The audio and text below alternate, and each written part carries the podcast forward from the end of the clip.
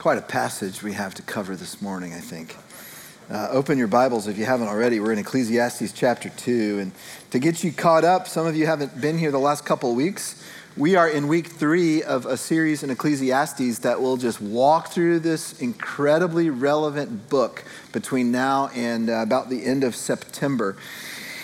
Ecclesiastes represents the voice of Solomon, one of the wisest men in the, the, world has ever known, and clearly the wisest man of his time. And what Solomon's doing in this book is he's sort of pushing against the boundaries of all that life has to offer. And he's saying, Is there meaning here? Is there meaning here? Is there meaning here? In the context of his search, is what he keeps referring to as life under the sun. What does that mean? Life under the sun is the world that we live in. And we remember this world that we live in is not the way it's meant to be. The world we live in is fallen, it's a broken creation where things don't always make sense, where there's not satisfaction and fulfillment. So you have this wealthy man, this wise man, this powerful man that's exploring all that this broken creation has to offer, and he's coming up empty everywhere he turns. And this repeating phrase, it was all vanity or it was all futile, or it was all meaningless. Last week, Lloyd walked us through chapter one, and he worked hard to do it, right? If you were here, you know what I'm talking about. Um, he talked about three great truths that were, you know, kind of emerged from the passage. Uh, there is something wrong with everything, there is something always missing, and we can't do anything to fix it. It was a pretty cheery um, Mother's Day, right? It was, a, it was actually a really helpful message. And so, where Lloyd was going is in light of those three great realities, those hard, even depressing realities that are just true about life that Solomon is teaching, we're all walking a treadmill to try to fill the gaps, the void caused by those three truths with all kinds of various things. And the, the analogy of the treadmill is you work really hard and you don't get anywhere.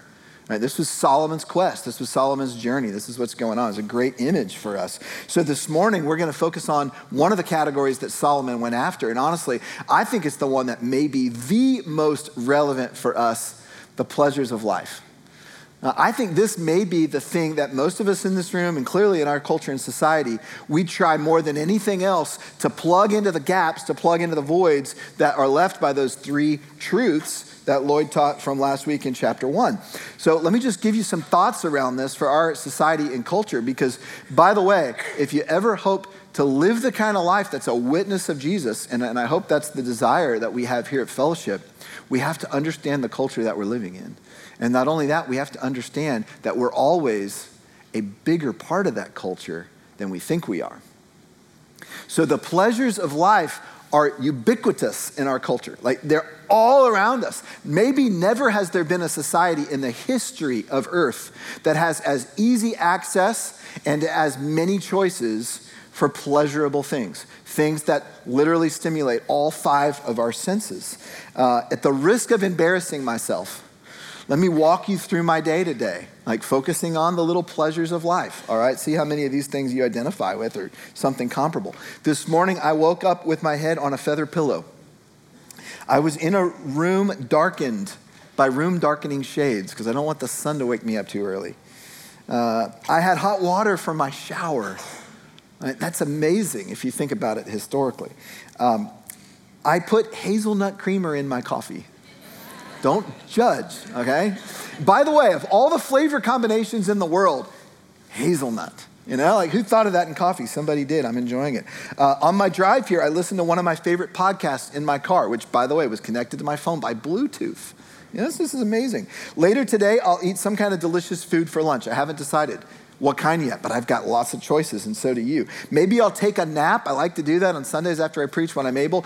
If I do take a nap, it will be on my four layer memory foam mattress.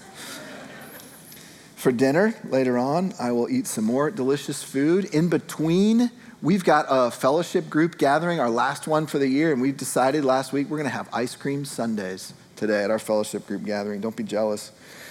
Before I go to bed, I might watch something on Netflix or maybe a movie, and then I will lay my head back on that feather pillow and I'll have uh, some comforting white noise to help me drift to sleep.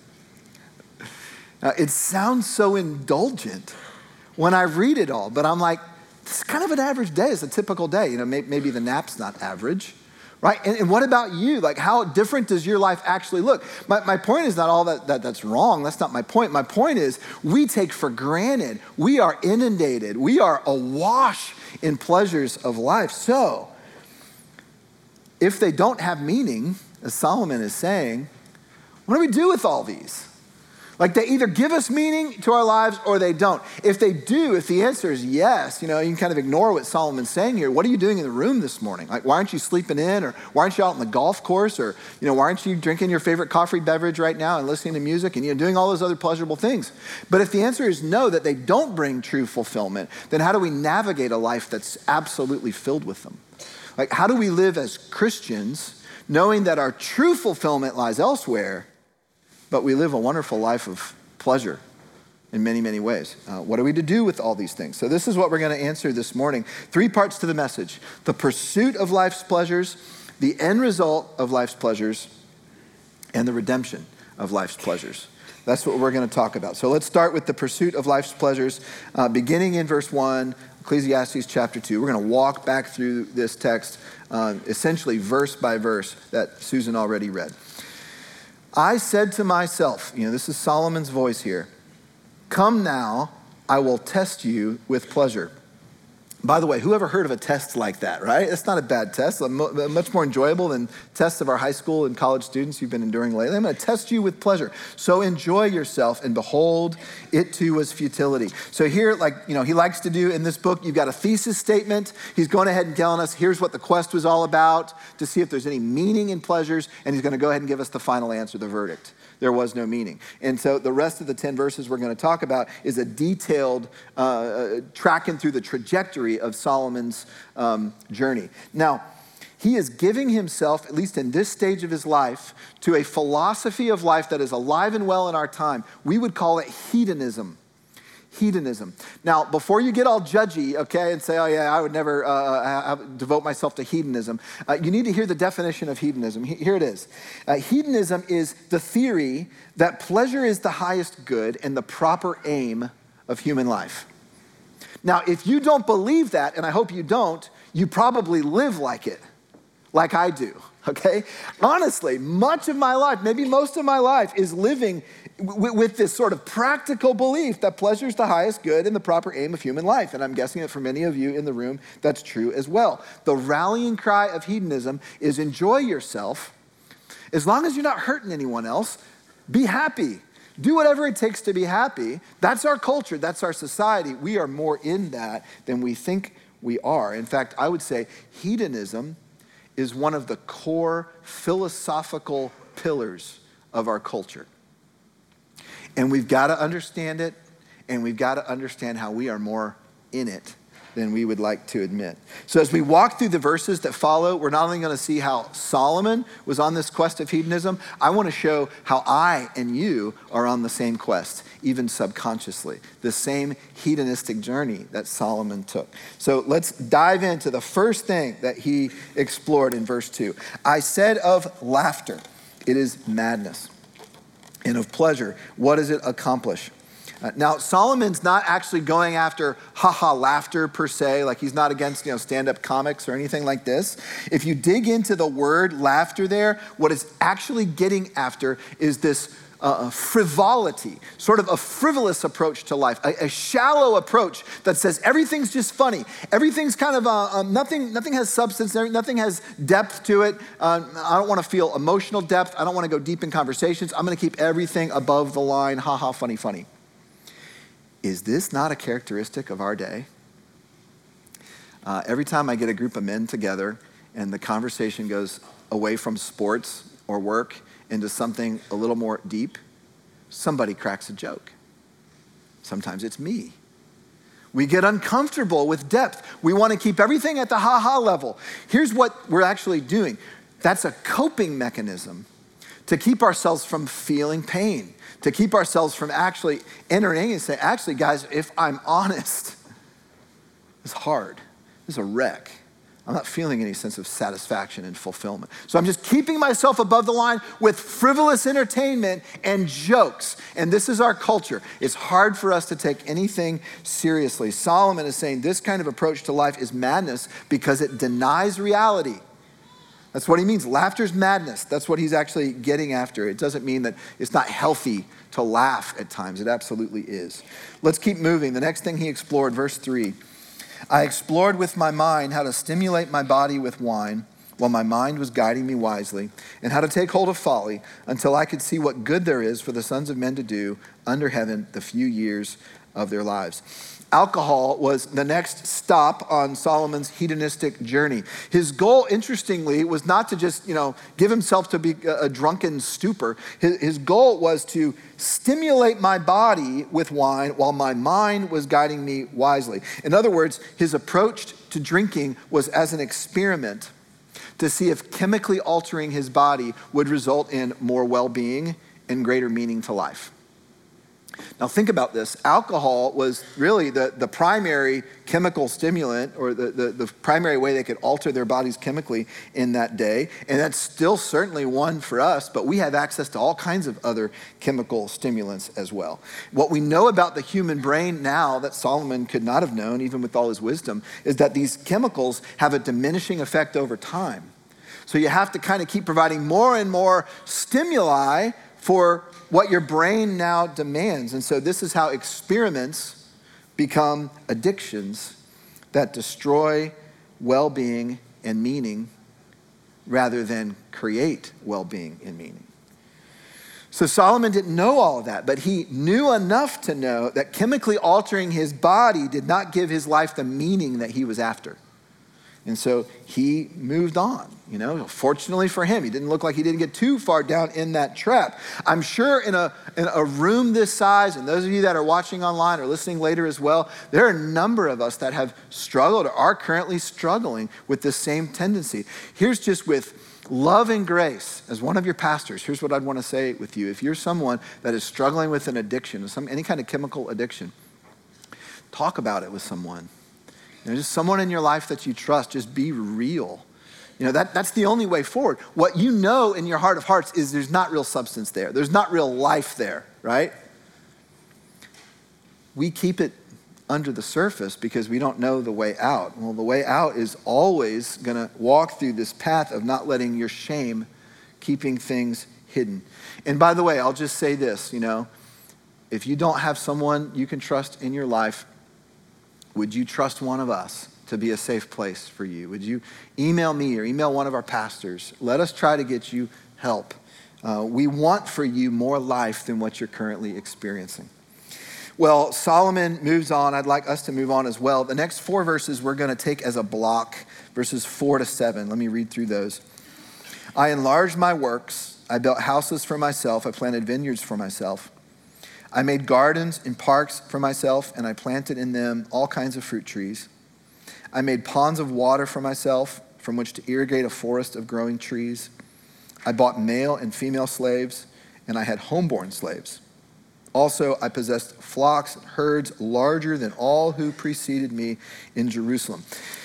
This is a very interesting section. If you can picture the topography of Jerusalem, you know, it is what you think it is. It's a very dry, arid climate. Jerusalem's in the southern part of Israel. So even today, it's a, mostly dry desert region. If you're in, traveling through Israel and you see something that is green and flourishing, you know water is there. And today, it's most often irrigation because there's not a lot of natural water sources. Water was during Solomon's time, still is today, their most valuable resource. So, what Solomon did literally was create an oasis in the desert houses, vineyards, gardens, parks, ponds, forests. And he says, I had to irrigate it, right? I had ponds so that I could have forests. And what do the forests give you? Well, they give you shade and they give you building supplies, and you can have a lot of fun. You know, it's turning a desert into an oasis.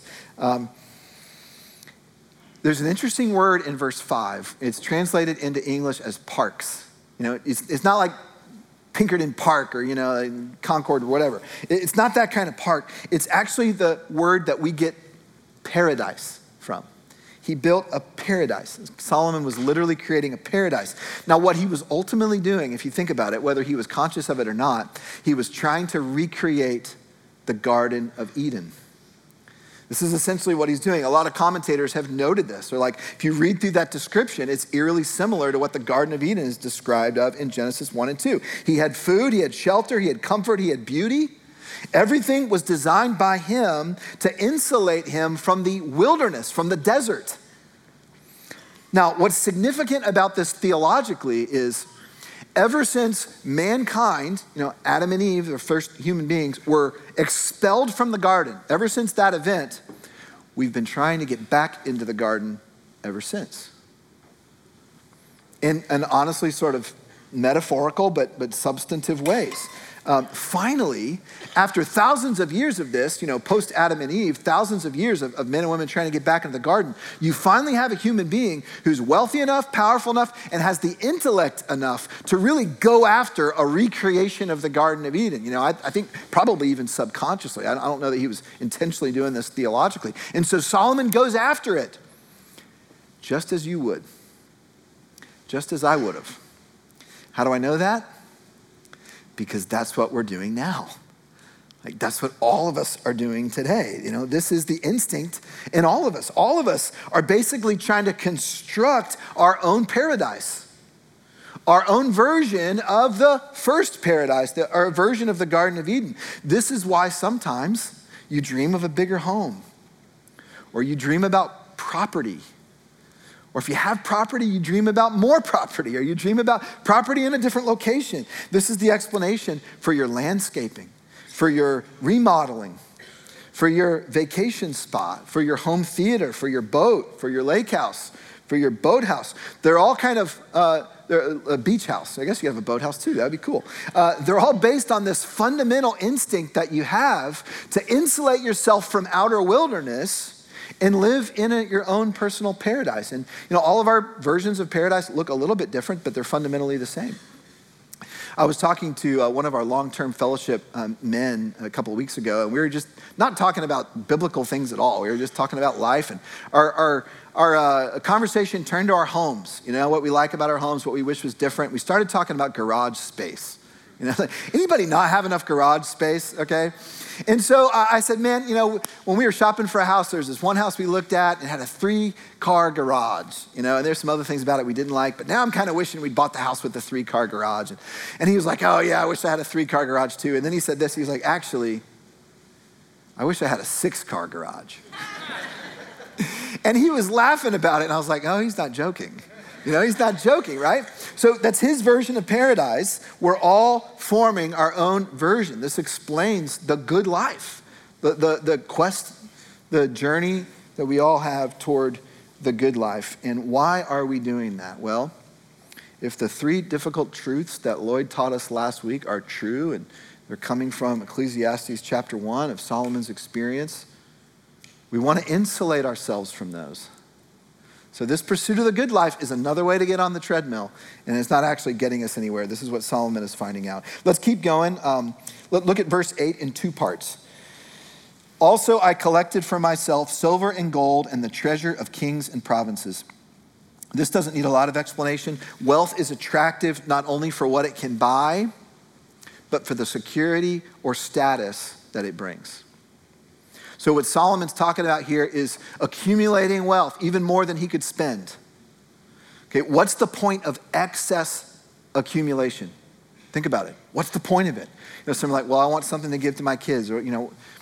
No, no, no. Some of you in the room, not all of us, you know, some of you in the room have far more than you care to spend. What's the point of excess accumulation? I think primarily is either security or status some of us are more geared towards security, some of us are more geared toward status. And so this is essentially what Solomon is saying. The key word in this verse is collected. I collected it. It's not even being used to spend, it's being collected. Um, I have this picture in my mind of, uh, of Scrooge McDuck. You guys, some of you remember this uh, cartoon character? He had this whole warehouse of money he kept locked up. You know, the whole purpose of it is so that he could go in there on a rainy day or whatever and just swim in the money. Right? This is security, this is status. The second half of verse 8, he talks about a couple more things. Uh, so if that one didn't get you, maybe one of these next two will. I provided for myself male and female singers and the pleasures of men, many concubines. Uh, let's talk about the singers first. Solomon loved music. And that's something we can identify with in our area. I mean, music is amazing. It is such an incredible thing. I, I don't know how music does what it does in us. And Solomon loved music. Now, there was no recorded sound in that day and age. So the only way you could enjoy music would be if someone was performing, or maybe you're gifted enough, you know, you're performing and enjoying your own voice or whatever.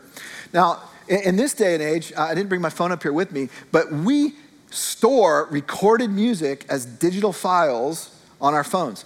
Solomon stored live performances or live, live performers in his home. Like he, he stored them in there for the same reason that you've got all that music on your phone so you can enjoy it anytime you want. Man, he'd have a party every night. Like who, who's, who, gonna, who are we gonna dial up tonight? Okay, well, how about this group? How about that singer? Man, they got a new greatest hit. Let's put them up there. This is the world that Solomon lived in. He had the resources to be able to do this. Many concubines. Now, that's sadly a bit of an understatement when you read about Solomon. In 1 Kings 11, we find that he had, get ready for this, 700 wives and 300 concubines. And by the way, all that was very much in direct violation of God's commands.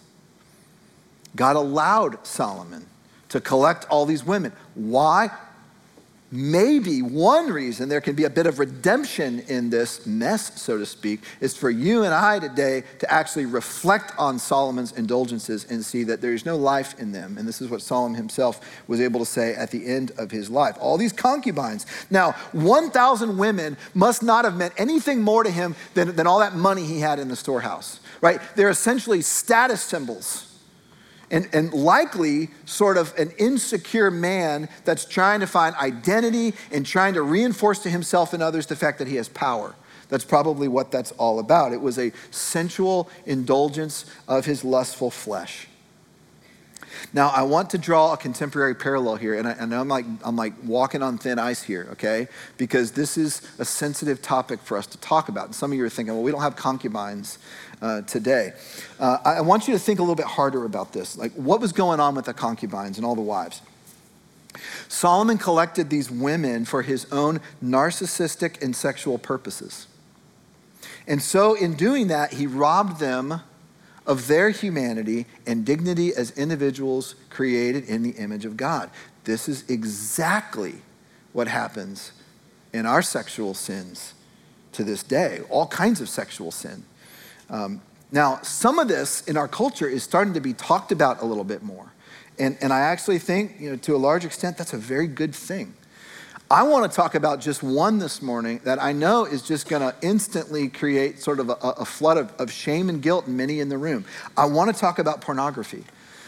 And I don't go there to sort of layer you with guilt. I go there because I want to help all of us see something, something really important. Now, pornography, when you really back away and think about what it is, you know, it seems so harmless, okay? Pornography is actually denigrating and devaluing human beings. How can I say that? Why can I say that? Because what's actually happening is we are objectifying them and essentially saying, Your value to me is what I can consume for my lust and to satiate my pleasure, satiate my lust, and then I'm gonna set aside. I'm gonna delete the file, I'm gonna you know, close the website, hide my tracks, I'm gonna turn off the, the phone, whatever it is. Now, I'm not saying concubines and porn are exactly the same thing, they're clearly not. I'm simply saying they may have more in common at the root level than we think they do. So here's how we can think a little bit more clearly and hopefully see a little bit more clearly. Uh, some of our strategies, men and women, for filling the empty and unsatisfying places in our lives, and I know those are real, I know those are there, empty, unsatisfying places.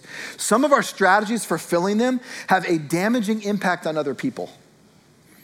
All right, so not only do our strategies fail to give us life, not only are they just like a walk on a treadmill, but sometimes they can actually do damage and rob life from other people. And this is actually what was going on with Solomon. And by the way, we read in 1 Kings that Solomon's sexual indulgences were his downfall. Like they were destructive to his soul they pulled him toward idolatry. They ultimately shipwrecked his family. The kingdom splits apart when Solomon dies because his family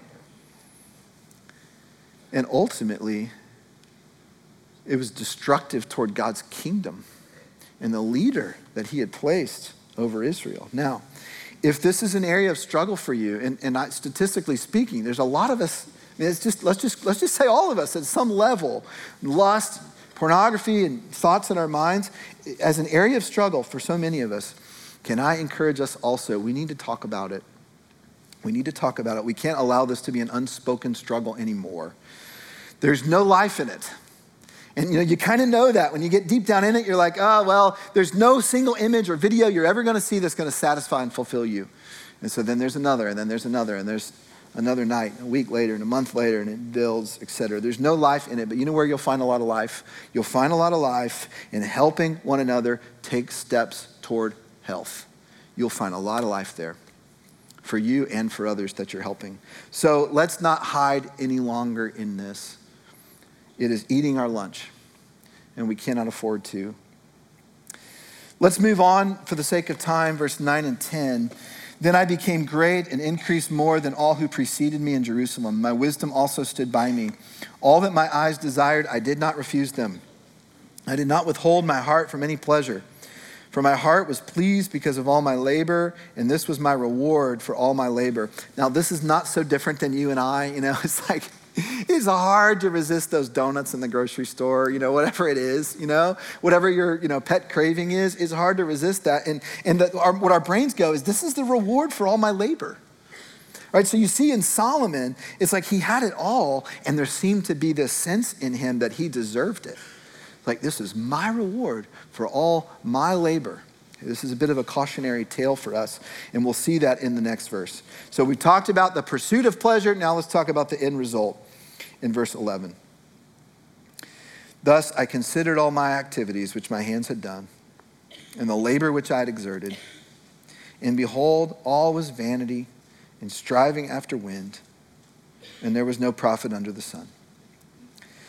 So he's summarizing the whole experiment. You know, he started with, you know, frivolous living, and then he moved to alcohol, and then he moved to work all these great building projects and you know making his home more beautiful and you know, adding a screen porch you know pond and you know getting horses you know whatever all these things. And then he moved on from there. Music sexual indulgences even his own wisdom. You know there's some pleasure in how famous he was because of his wisdom and he's saying it all amounted to nothing.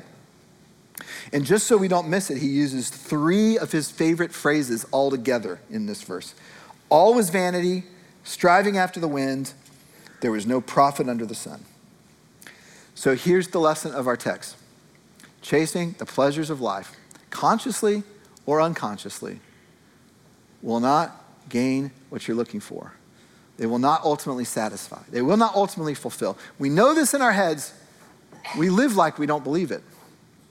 We're going from one pleasure to another pleasure to another pleasure. Now, here's how I want to spend the rest of our time. How are we to live in a society and culture where the pleasures of life are all around us, constantly clamoring for our attention. See me, taste me, touch me, enjoy me. Like, like how are we to live as Christians in this environment? Um, should we ignore them? We can't. Nor, nor should we. We'll get there. Should we feel guilty when we enjoy them? That's an important question for us to wrestle through. How much is too much? A very important question. How do we navigate this cultural landscape with limitless sensory pleasures? This is where we're going to go for the rest of our time. Now, to get there, we, we have to sort of move beyond Solomon in a way. Solomon doesn't give a clear answer in this passage. He, he wasn't writing for that particular purpose. Now, later in chapter two, he goes as far as he could go at his point in time with the wisdom that God had given him on this side of you know, God's progressive revelation. As far as Solomon can go later in chapter two, he eventually says, It's good to enjoy the good things, the good gifts in life God's given you because the rest of life's really hard and it's really short. So enjoy the pleasures and recognize they're gifts of God. Great wisdom there. It's right on. It's inspired by God. The rest of Scripture goes further. So we can actually go further than Solomon could. And so this is how I want us to spend our time thinking about this. Uh, to do that, we need to think about pleasure in light of the grand story of the Bible, in light of all 66 books of the Bible. All right, in other words, we need to develop a theology of pleasure. And I bet you may never have heard that phrase before, but if we do not have a good theology of pleasure, we're going to get destroyed and we already are getting destroyed. We have to think rightly about pleasure so we can engage rightly with the pleasures that are in our lives. Now, first point I want to make is we're developing a theology of pleasure based on the word of God here is many people tend to automatically associate pleasure with sin. That's sloppy theology. And by the way, that wrongful thought that, that pleasure automatically equals sin, you know, you see that in, even in the grocery stores. It's like, you know, sinfully delicious. Have you thought about that before? And, and even broader culture, it's like um, at, at, some point in time in our culture, the idea of naughtiness became this good thing. Well, I'm just a little bit naughty, you know, wink, wink. It's like, you know, they're associating pleasures with sin. In our, our, our non Christian cultures, even, you know, just sort of doing this and reinforcing this in us. Pleasure is not sinful. Can I say that again? Pleasure is not sinful, it is created by God.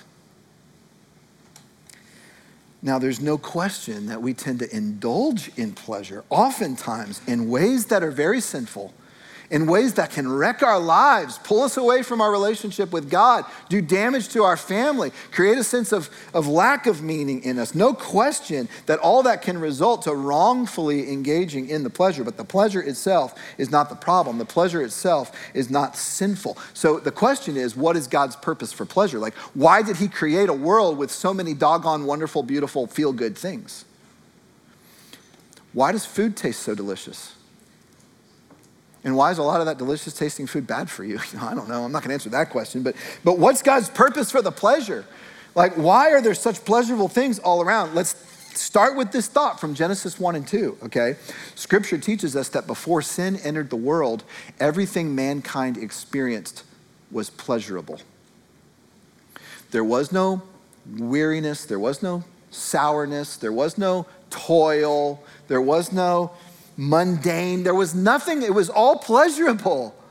Sleep was pleasurable, work was pleasurable, life was pleasurable, marriage was pleasurable, relationship with God was pleasurable. What this means is that God created a pleasure filled world designed to be enjoyed and stewarded by us, his image bearers. And he designed us to enjoy it and steward the pleasures in this pleasure filled world with his blessing and in his presence. And those are the two key ideas I want you to get from Genesis 1 and 2 as it relates to the pleasures of life. So we're beginning our theology of pleasures, Genesis 1 and 2. God created you to enjoy pleasures. He did. He created you to enjoy them with his blessing and in his presence. Now, think about Adam and Eve's rebellion, the very first sin. They pursued something that looked good to their eyes, but they did it apart from the blessing of God and apart from the presence of God. In fact, that was the one thing that he said they can't touch. But even as you read Genesis 3 6, it says, you know, the woman saw that it looked delicious, and she saw with her eyes it was delightful, and that, you know, it was, you know, worthy and all these kinds of things. And so, apart from the blessing of God, apart from the presence of God, she ate, she gave to her husband, they ate together. And then, of course, they immediately hid because they felt shame. So the consequence of sin entering the world is the fallen creation. All right, we all there, you know, that's the consequence of sin entering the world is the fallen creation. Solomon calls the fallen creation life under the sun. That's his vernacular for, for this fallen world that we live in. Among other things, life in fallen world means that the pleasures of life are almost always separated from the good giver of the pleasures. So they're associated with sin just because they feel good. There's this view of God that he's some cosmic killjoy out there that doesn't want you to enjoy good things. That's not solid theological thinking. Now, the best we can do, life under the sun, apart from God, is to grab onto the little bits and pieces of, of pleasurable things that are, that are the remnants of a broken Garden of Eden. Think of it that way. Is just grab onto these bits and pieces and try to get as much fulfillment out of them as we can. This is what Solomon was doing, and it went nowhere. And so, in a fallen creation, which is where you and I live, the pleasures of life are deadened to an extent. And most importantly, they have been separated from their true meaning. True meaning is to enjoy them with the blessing of God in the presence of God. So Solomon's a fantastic example of this. Uh, did you notice a two word phrase that was repeated over and over and over again in Solomon's hedonistic quest? Now, I purposely didn't call it out because I wanted to, you to see it. I wanted to emphasize it here. L- look back. I won't put it on the screen, but, but just look it down at your Bibles. Look at verse 4. Look at verse 5. Look at verse 6 and look at verse 8. What two word phrase is repeated over and over and over again throughout those verses? Someone shouted out. For myself. For myself. You know, I enlarged my works, I built houses for myself, I planted vineyards for myself, for myself. It's six times just in those four verses. So God never intended life's pleasures to be indulged in for selfish gain. You know, and yet, is it not true that sinful people can't help but do that because our sinful nature is selfish? Martin Luther described our sinful nature as the soul turned in against itself. It's this black hole of selfishness, and that's the root of our sin. We're selfish. We can't help engage the pleasures of life for myself greedily because we're starving inside. It's like, who wouldn't grab onto this stuff for myself greedily? If I don't get what I can get, no one's going to give it to me, you see. And so the only way the pleasures of life can be redeemed is if something is done about our selfishness problem, i.e., something is done about our sin problem. That's the only way the pleasures in life can be redeemed. Who does that point you toward theologically? Who's going to do something about our sin problem?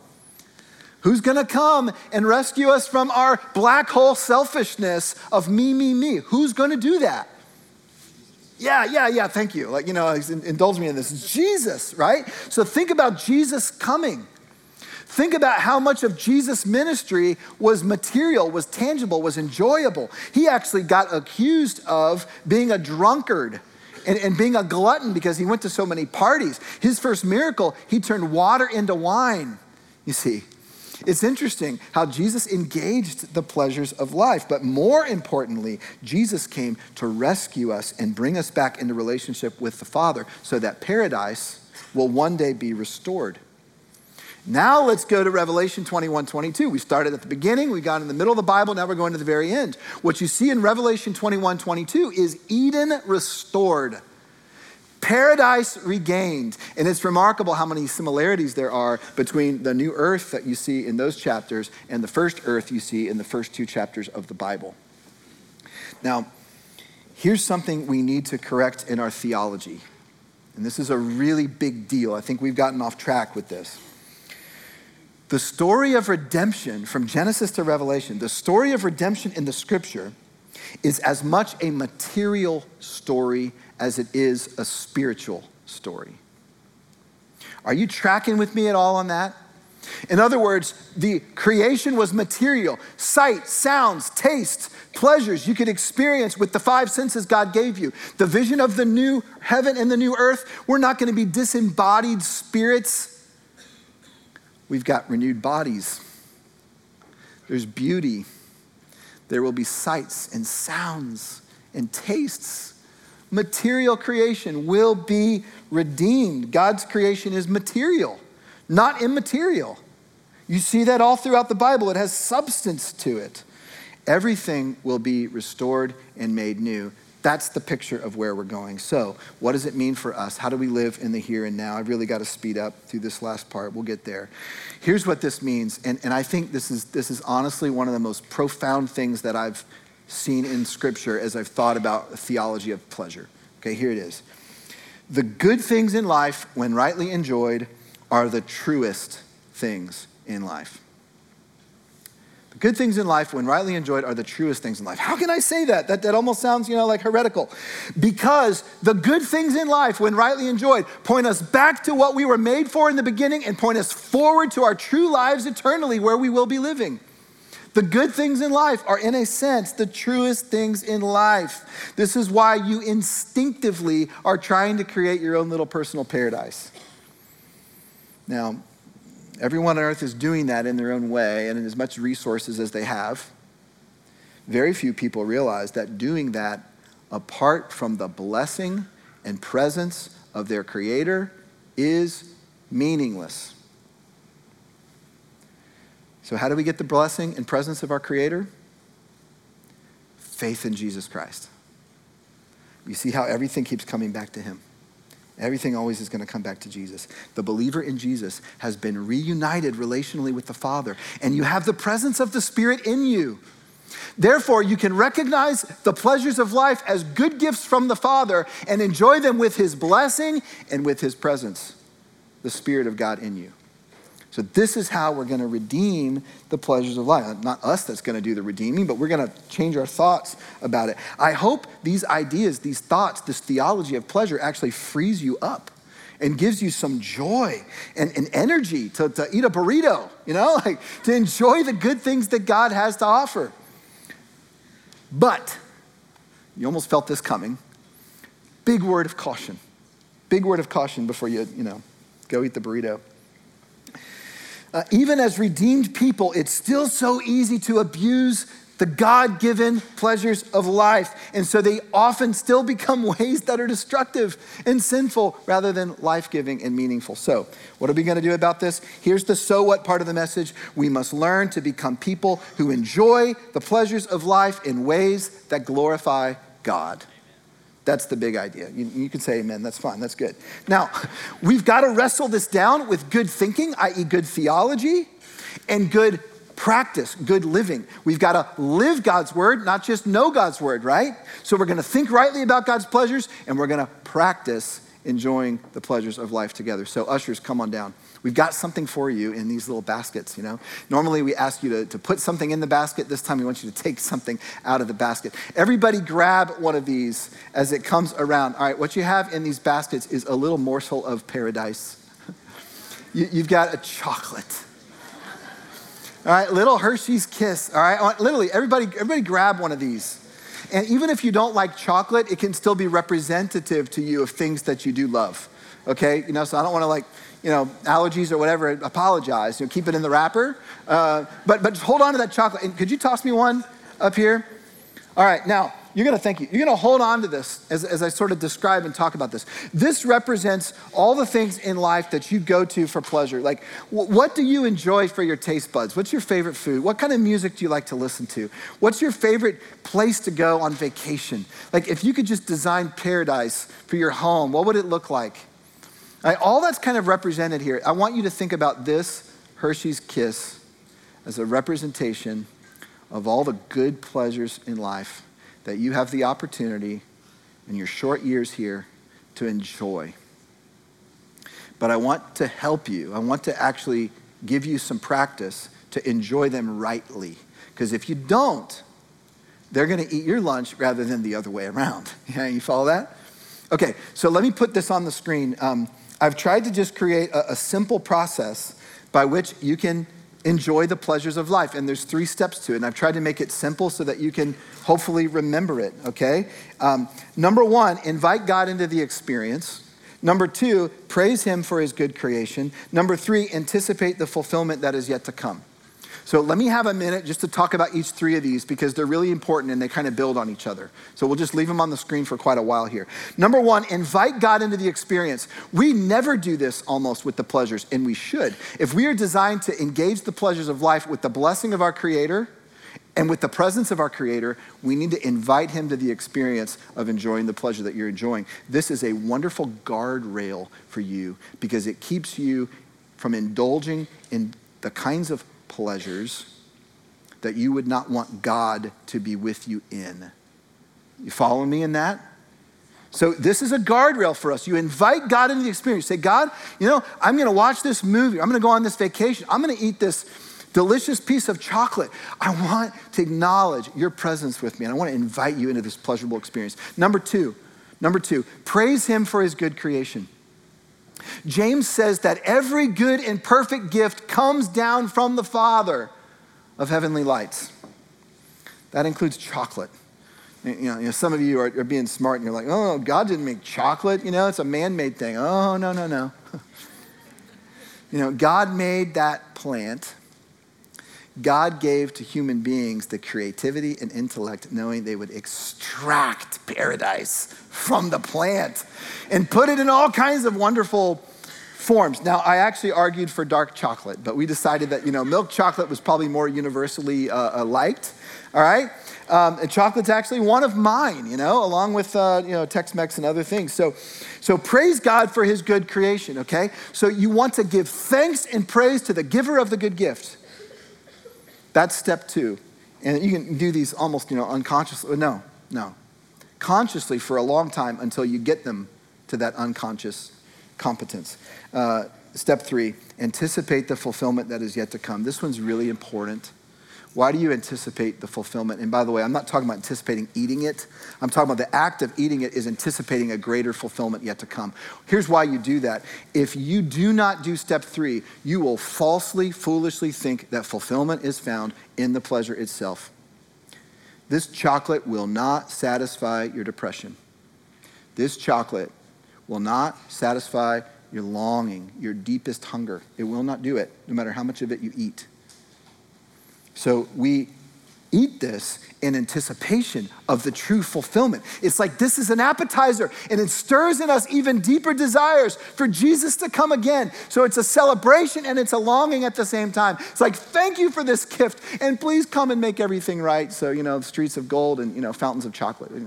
I added that last part, but I think it's going to be there.